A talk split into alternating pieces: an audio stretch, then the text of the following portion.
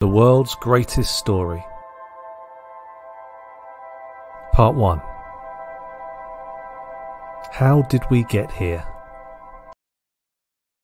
The minister here, and um, we are starting a new series uh, for February called, as the intro video just said, The World's Greatest Story. That wasn't the original title, but I'll come back to that in a minute. Hello to anyone that's watching on the live stream. Great to have you with us as well. And in case you guys don't know, uh, you can watch this, uh, at least the sermon, uh, via YouTube.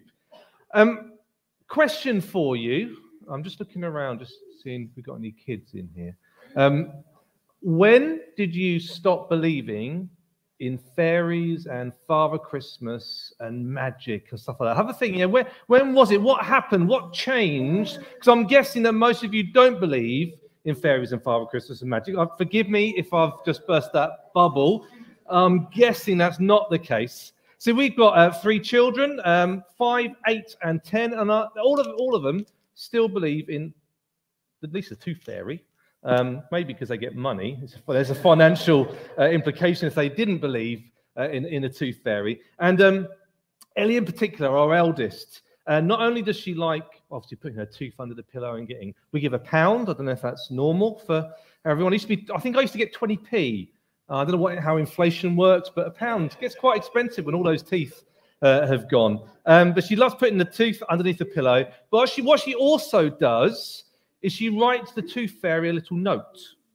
And um, she asks questions, you know, to try and understand a little bit more about the tooth fairy. How does it, how does it work? Which is, which is lovely. But if you're a parent, you probably, re, you know, remember or know that you usually only remember you've got to put the pound under the pillow literally just when you're going to bed. And then when you've got to write a nice note as well in some fake handwriting, it gets a little bit stressful. Fortunately, my wife sorts all that out, not me. And it's her fault. I, I think it was your fault because you got to write the letters. So, see, kids, they believe in magic, they believe in fairies, they believe in Father Christmas, they believe in so many possibilities out there. You know, nothing is beyond their reach. There's so much out there for them. But something changes at a certain point in their life when, when they don't believe that anymore. And that kind of leads me on to another question is when did you when did you start stop believing perhaps that everything is going to be okay? When did you stop believing that the world out there is a safe place?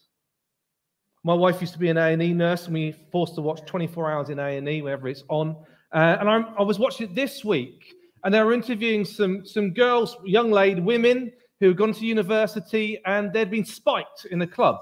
Now, in my day, spiking a drink, it was spiking a drink, and they'd put something in the drink, and it could be a drug, it could be um, strong alcohol. That wasn't the case for these young women. They were injected, they were stabbed, they were literally spiked in a club. And one lady was talking about, you know, we're, we're going through what they'd gone through and they were scared, you know, what, what had happened, what had been injected with, had they caught anything? And one girl was recounting how she went back to a club for the first time uh, about two months, three months after this had happened. And she found herself in the corner, in the where the walls behind her, so no one could get behind her and spike her, just in floods of tears, because the world had changed for her. It was no longer the safe place she had always thought it had been. So the reality is, what we believe is shaped by the people around us and the events and the things that happen to us. And what we believe affects how we interpret the world around us and interact with it. Everything can change through an incident that happens to us. It's all right over there my camera's not working on the stream. Okay. Oh, okay. This is Helen, by the way. She's signing every first Sunday of every month. I forgot this week, um, but Helen signs. So thank you to Helen. what was I saying? I don't know. I, don't, I, yeah, another thing that changed me a lot and got me really just it, it affected me is when I was about eight or nine. I was at primary school. I had a teacher I loved, Mr. Woods, and he was killed in a car crash. And I still remember my parents receiving the phone call and calling me down to explain to me what had happened. And that changed everything for me. From until I was about 19, 20 years old, every time the phone rang, I thought it was someone telling, my, telling me my grandparents had died. It affected everything I am. We must underestimate how we are shaped by things that happen, the events that happen. They change how we perceive the world around us. But it's not just things like that. We're actually shaped by the people that we hang around with. You know, at first it's our parents, and then you probably get to an age. I'm dreading this when my kids get to that age when they suddenly think, I don't like anything you tell me. I like what so and so down the road told me. Or I love that family. I hate your family. This our family. I don't know. Have you had uh, experience? And suddenly they start to be shaped by people outside the immediate circle that we have control over. And this is probably why many Christian families of a probably more conservative bent will homeschool their children because they want to try and control what it is they're being exposed to. And there's lots of things going on in, Christian circles and controversy around what are my kids being taught at school because they isn't necessarily what I agree with. But we cannot necessarily control what our children are shaped by and what they believe. I found it very interesting. We're going to be looking at in this series a little bit.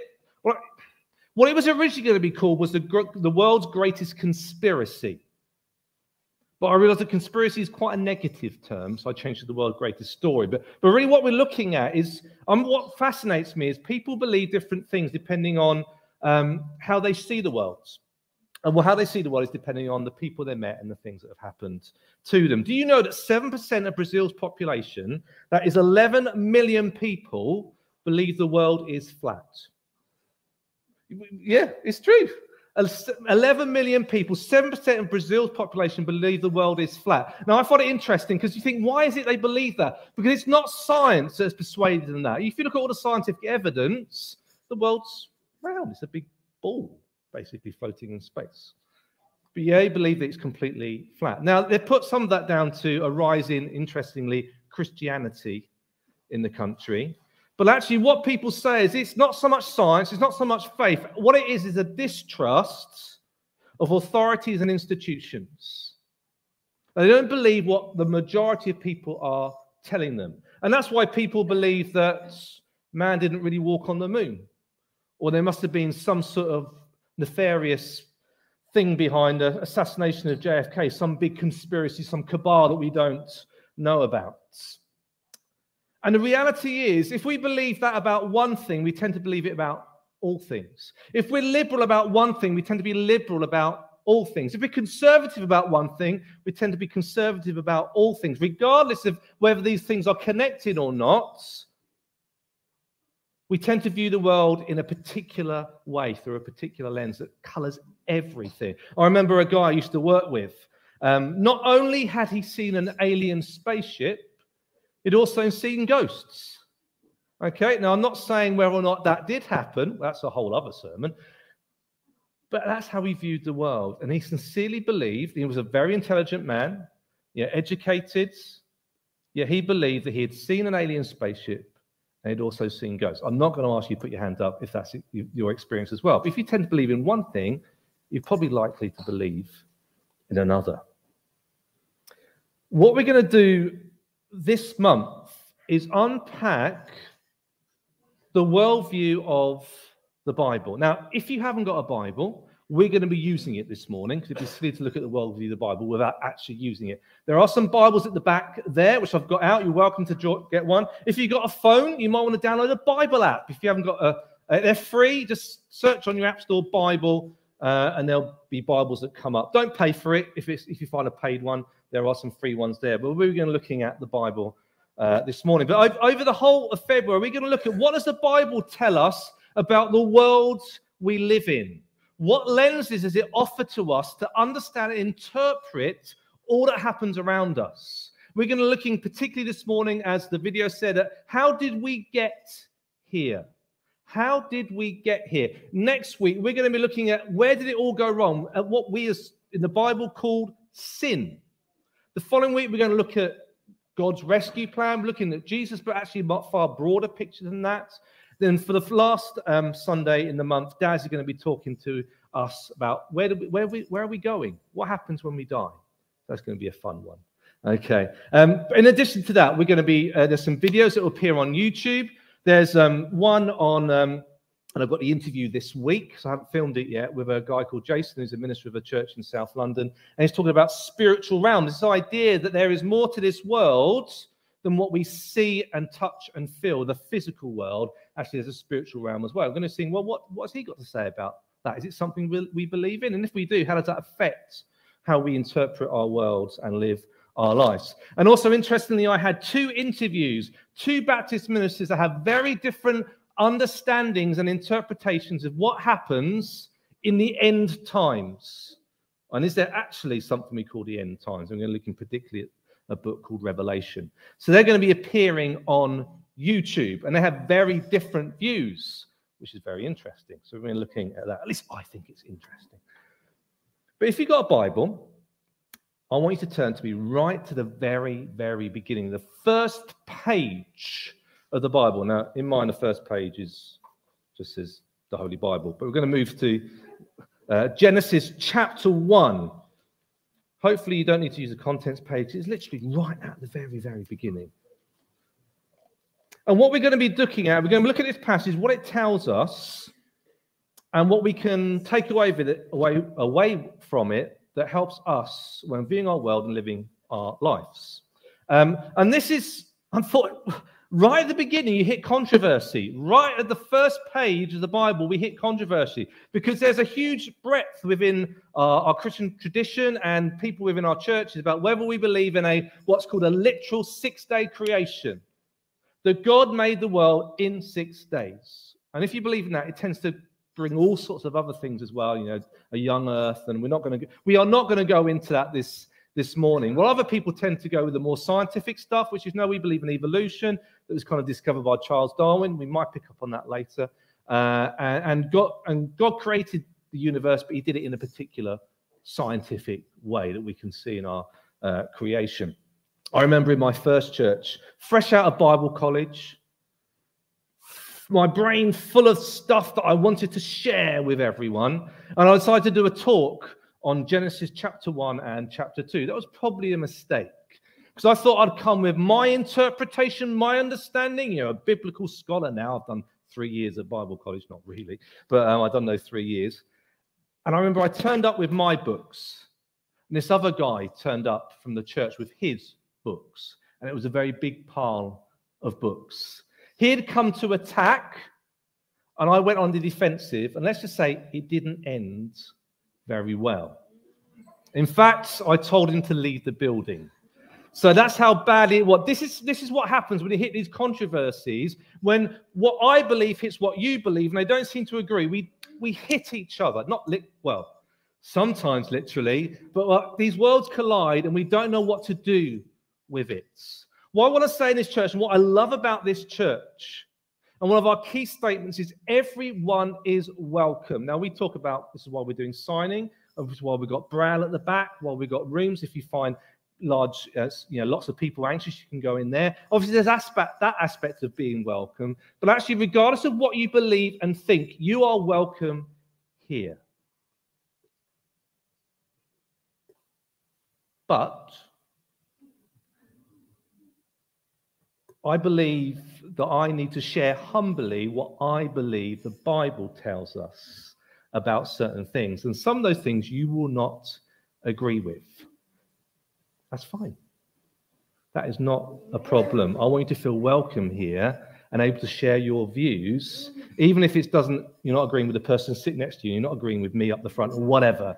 You are welcome here. But anyway, let's get into uh, the passage and what it can tell us. And what I'm going to do, uh, it's not going to appear on the screen because I'm not, I'm just going to jump through it, which is why it might be a good idea to have the Bible in front of you. I'm just going to pick up bits and try and just work out what it said. But verse 1, chapter 1, verse 1, the very first thing it says in the Bible we believe is the God inspired, God breathed word of God. It says, In the beginning, God created the heavens and the earth. God created the heavens and the earth. When it says heaven and the earth, basically means what's up above and what's down below. Okay, God created it. That's hugely important. Okay, God is the one that did it. Regardless of whether you're a six day creationist or an evolutionist, as Christians, we believe that God did it. God created it. And it goes on, verse 2 now the earth was formless and empty. So, formless and empty, it was chaotic. It had no purpose, it had no form. There was nothing, there was, was something there, but it didn't, it was, it was nothingness, really. It's, you can't get your head around this, can you? It's just crazy. It says, darkness is over the surface of the deep. It's a depth, there's a chaos there. Chaos is quite an important thing here. It's just chaotic, it's no purpose, and so form is just a nothingness. But it says these words, and the Spirit of God was hovering over the waters. In the midst of this chaos, in the midst of this darkness, in the midst of all this lack of form, God is there and God is about to do something. And the way this chapter is set up, it has six days of, of creation, and we have a seventh day of rests. And the first days, one, two, and three, we have God forming creation. So, day one, it says, And God said, Let there be light, and there was light. God saw the light was good, and he separated light from the darkness. See, what God is doing here, He is creating time. He is creating light and darkness, day and night. So, what, so we start to see that first step and start to create some form and some order into what is a complete chaotic mess. Day two, let there be a vault between the water to separate water from water. And it's a bit complicated, and I'll show you what is happening here in a moment. But basically, what God is doing is creating sky and sea, separating the two. So we've got sky up there and sea down there. Day three, and said, Let the water under the sky be gathered to one place and let dry ground appear. So God's creating land and sea. And you get a bonus on day three. you also create vegetation. So we've got the world in its basic form. We've got the sky, we've got the sea, we've got the land, we've got the vegetation. Now we need to fill it. And that's the, the next three days. So days four, five, and six are God filling creation. So day four, we have um, let there be lights in the vault of the sky to separate the day from the night. So sun, moon, stars. Day five. So we're looking at verse 20. Verse 20, God said, let the waters teem with living creatures and birds fly above the earth. So we got God creating the sea and the, the fish in the sea, the birds in the sky. And then finally, on day six, and God said, Let the land produce living creatures according to their kind. So he's creating animals and all the bits that need to fill the land. And as a bonus, what does God create? Us, humanity. And what we find God saying after every single day, he looks at what he's done and says, This is great. I love this. This is good. This is good.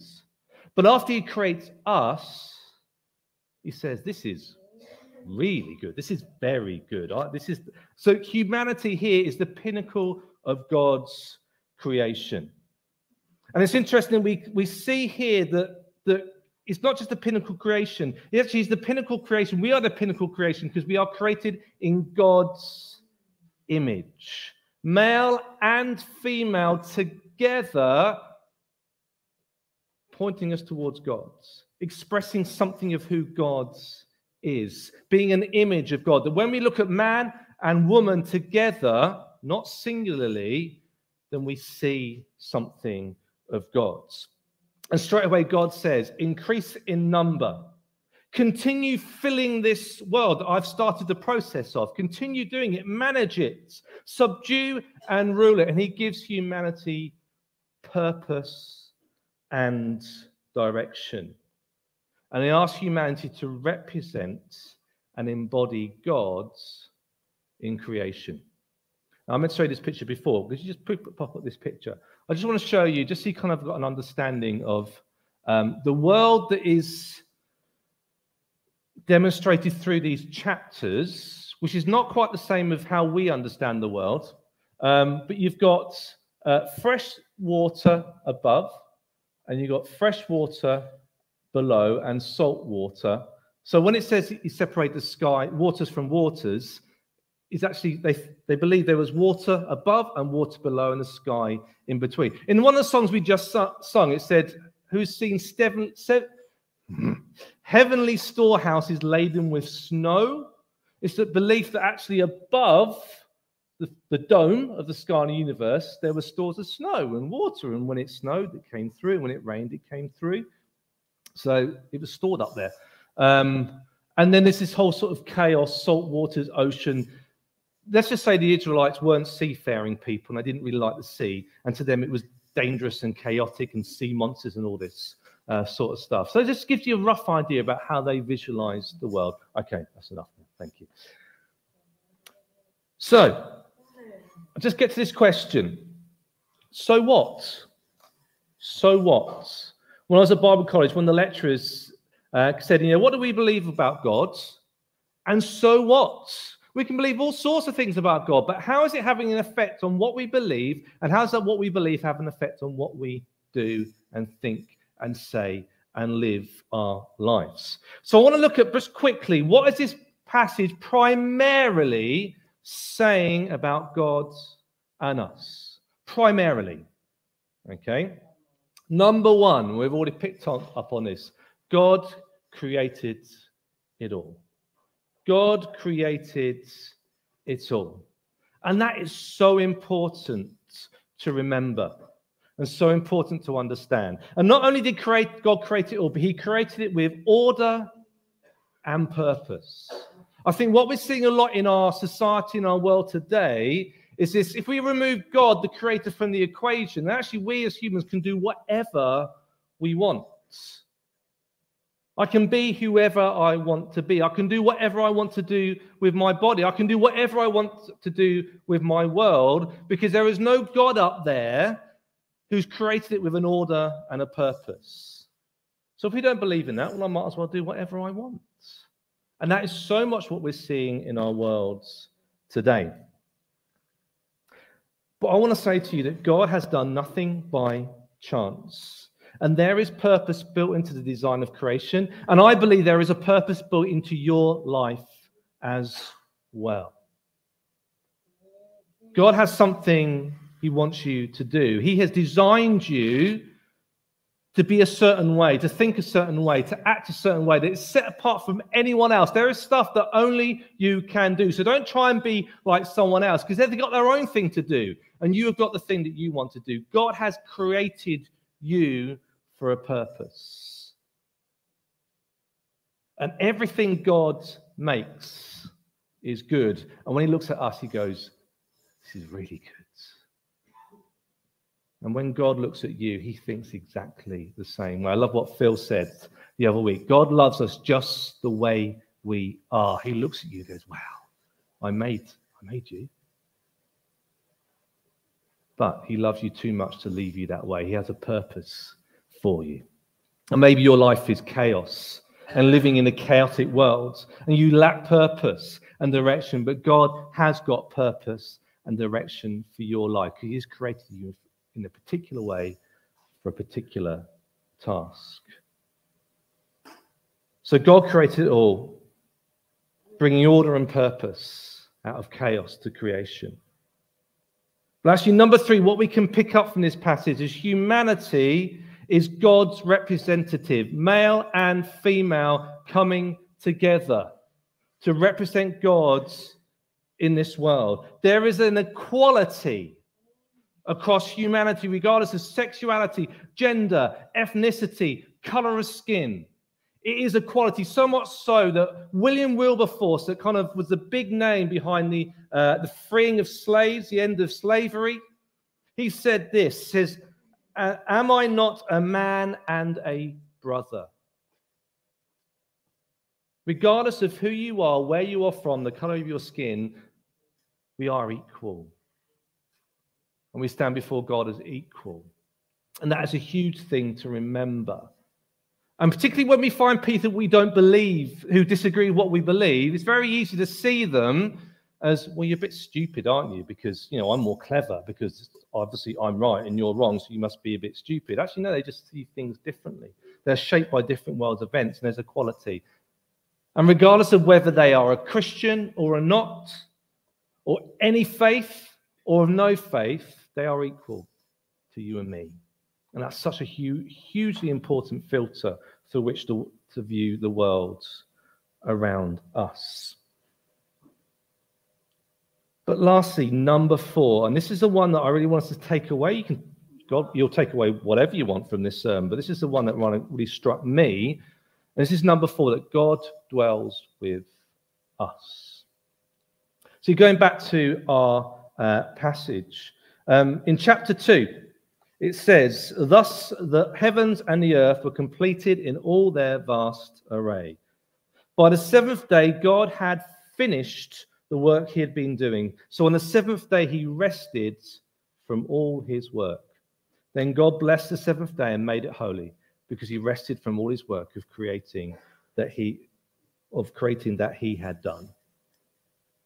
This idea of resting is a bit of an odd one because God didn't really need to rest particularly. And something you get very much across in this, this passage is that just God spoke and it happens. There's no effort here, which is very much a contrast to some of the creation myths that were around in, in other relation, other um, cultures of that time. They believe there was war in heaven and all this sort of stuff. Actually, in here, it just says God spoke and it happened. So it's a bit weird, this idea of God resting. But actually, what we've got here is God not just resting, but dwelling in his creation, sitting and resting and going, This is great. You ever do that when you've created something? Maybe you've decorated your lounge and you're sitting there going, I did this. I'm quite chuffed with myself, really. Isn't it nice? You just sit there and you just rest. Go, ah, oh, this is nice. This is what we find God doing here. And just one thing to pick up on this. For all the other six days, it says every single time, says, and there was evening and there was morning, and it's the next day. We have these divisions of day day one, day two, day three, day four, day five, day six. Day seven, it doesn't have that. There is no end to the seventh day. We are in the seventh day. God is resting and dwelling in his creation. And that's really the goal of creation that God will dwell with us working together as a team to manage the creation that God has created. Now, something went wrong. And I'm not going to pick up, on that now because that is the theme of next week's uh, sermon. Something went wrong, but that was the goal. And God does dwell with us. Just two things quickly. I'm aware of time, uh, or maybe one thing. I don't know. See how we get on. What we mean by this is not that God is in creation. Okay, so sort of the sort of the more um, Eastern kind of mysticism, um, stuff that you do with yoga and crystals and all this sort of stuff, is the idea that God, God, the deity, is in creation. Therefore, if we take a bit of creation like a crystal, we can get some spiritual healing. That is not what the Bible says, and that's not what Christians believe. That's not the worldview of the Bible. Okay, it says that God is separate to creation, He's distinctive, He's different, He's not the same as us. But having said that, God is not distant from creation. This is the idea of the sort of the, the idea of a watchmaker, where God just winds up, makes the, the, the watch, winds it up, and just leaves it going. That's also not what the Bible says. There's this idea of God being otherly and different, but also of God being there with us. I love that song that we sang, uh, the first song, I'm a friend of God's. This is the truth of the Bible and the story that we're told in here is that we, as just human beings, so weak, so frail, whose lives are so relatively short, can be friends and have an intimate relationship with the God that created the heavens and the earth, whose hands flung stars into space. We can have a relationship with Him. I'm going to come to an end now. we're going to take just a time just to reflect. We're going to watch a video, just reads a psalm. Psalms like the songbook of the, the Israelites, of the Jewish nation, where they just sung about God and life and stuff like that. So we're going to listen to uh, one of those being read. And there's going to be some questions just to get you thinking uh, about uh, what I've said today and give you just an opportunity to listen to God. So let's uh, listen to that now.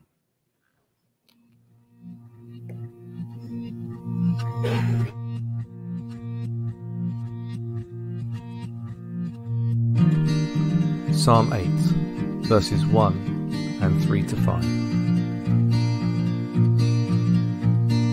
O Lord, our Lord, your majestic name fills the earth. Your glory is higher than the heavens. When I look at the night sky and I see the work of your fingers, the moon and the stars you set in place, what are mere mortals that you should think about them? human beings that you should care for them. Yet you made them only a little lower than God and crowned them with glory and honour. Do you know that God created you and doesn't make mistakes?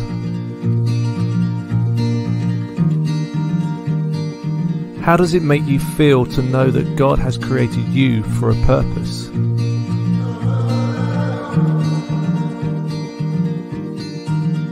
God is with you and will never desert you. Is that a promise you need to take to heart?